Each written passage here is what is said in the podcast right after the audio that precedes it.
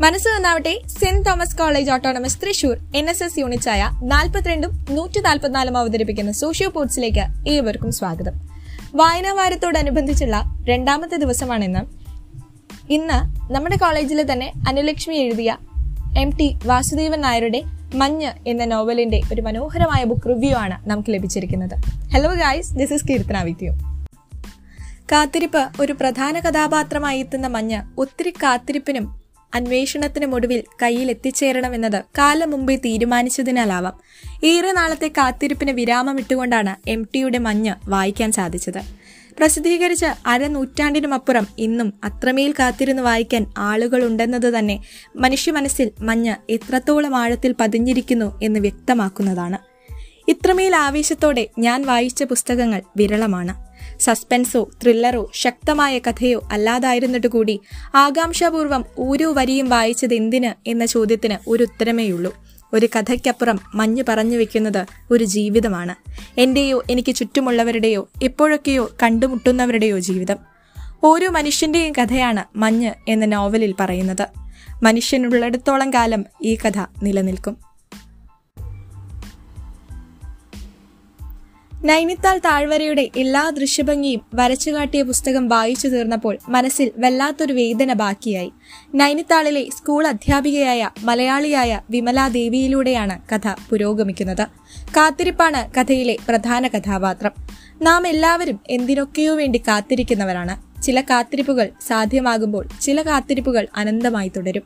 ഇവിടെ അവസാനമില്ലാത്ത കാത്തിരിപ്പുകൾ കാണാം. സഞ്ചാരിയായ തന്റെ പ്രണയിതാവ് സുധീർ കുമാർ മിശ്രയ്ക്ക് വേണ്ടി ഒമ്പത് വർഷമായി വിമലയും താൻ ഇതുവരെ കാണാത്ത വെള്ളക്കാരൻ പിതാവിനായി തോണിക്കാരൻ ബുദ്ധുവും സന്ദർശകർക്കായി നൈനിത്താളും മരണത്തിനായി സർദാർജിയും കാത്തിരിക്കുന്നു.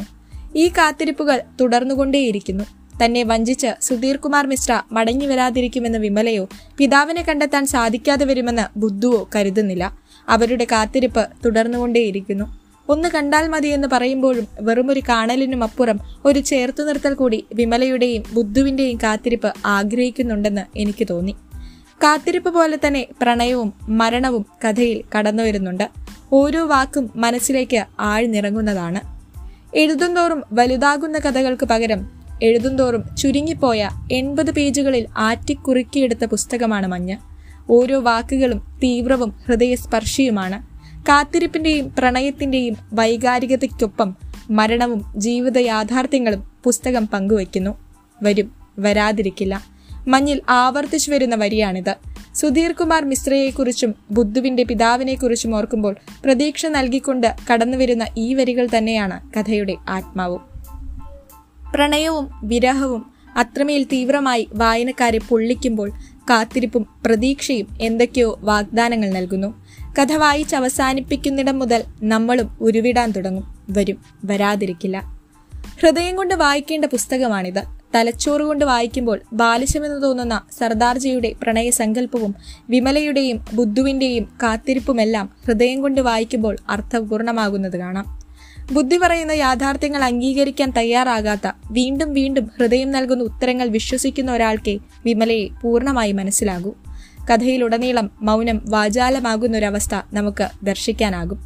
കാത്തിരിപ്പ് പോലെ തന്നെ പ്രധാന കഥാപാത്രമാണ് മരണവും. എല്ലാവരെയും ഭരിച്ചിരുന്ന വിമലയുടെ അച്ഛന്റെ അവസ്ഥ ജീവിതത്തിന്റെ നശ്വരത കാട്ടിത്തരുന്നുണ്ട്.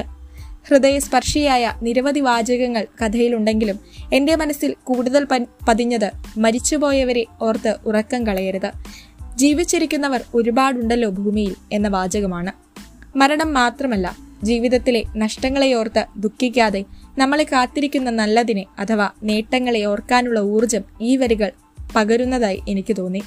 വളരെ വൈകാരികമായ ജീവിതത്തോട് ചേർന്ന് നിൽക്കുന്ന പുസ്തകമാണിത്. അതുകൊണ്ടാണ് കുറച്ച് മണിക്കൂറുകൾ ഞാൻ നൈനിത്താളിൽ വിമലയോടും ബുദ്ധുവിനോടും സർദാർജിയോടും സുധീർ കുമാർ മിശ്രയോടും അമർ സിംഗിനോടും പിന്നെ വിമലയുടെ കുടുംബത്തോടുമൊപ്പം ജീവിച്ചതും പിന്നീടവർ എന്റെ ഓർമ്മയിലൂടെ ജീവിക്കുന്നതും. പുസ്തകം മുന്നോട്ട് വയ്ക്കുന്ന പ്രതീക്ഷയെക്കുറിച്ച് പറയാതിരിക്കാനാകില്ല.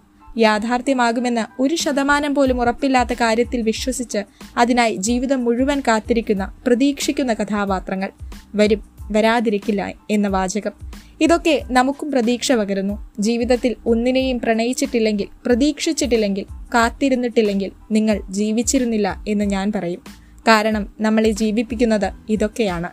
പുസ്തകം വായിച്ചു തീർന്നപ്പോൾ എന്തിനോ ഒരു നഷ്ടബോധം എനിക്കും തോന്നി. നാലു മാസത്തെ കണക്കിനപ്പുറം സർദാർജി ജീവിക്കണമെന്ന് വിമലയുടെയും ബുദ്ധുവിന്റെയും ഒക്കെ കാത്തിരിപ്പിന് ഒരു അവസാനം ഉണ്ടാകണമെന്ന് അവരുടെ സ്വപ്നങ്ങൾ യാഥാർത്ഥ്യമാകണമെന്ന് ഞാനും ആഗ്രഹിച്ചു. സുധീർ കുമാർ മിശ്ര കാത്തിരിപ്പിനൊടുവിൽ വിമല നിങ്ങളെ കണ്ടുമുട്ടിയെന്ന് ഞാൻ പ്രാർത്ഥിച്ചു. പക്ഷേ ക്ഷണനേരം കൊണ്ട് ഞാൻ ആ ചിന്ത മാറ്റി. സ്മൃതികളിൽ പോലും വിമലയില്ലാതെയോ മറ്റൊരാളെ ചേർത്ത് പിടിച്ചോ മൃതപ്രാണനായോ പത്രത്താളിലെ ചരമ പേജിലോ വിമല നിങ്ങളെ കണ്ടാൽ അവളുടെ കാത്തിരിപ്പും പ്രതീക്ഷയും അപ്രസക്തമായി പോകും. അപൂർണതയിൽ പൂർണത കണ്ടെത്തുന്ന ഈ കൃതി പോലെ തൻ തന്റെ പ്രതീക്ഷകളെയും കൂട്ടുപിടിച്ച വിമല കാത്തിരിക്കട്ടെ. ഞാനും വിശ്വസിക്കുന്നു വരും വരാതിരിക്കില്ല. ഇത്രയും മനോഹരമായ ഒരു ബുക്ക് റിവ്യൂ നമുക്ക് സമ്മാനിച്ചത് അനുലക്ഷ്മി സി എ ആണ്. ഒരിക്കൽ കൂടി ഒരുപാട് ഒരുപാട് thank you Anulakshmi. And that's all about today This is Kirtana signing off from Sociaboard's Services That Inspires You. Thank you.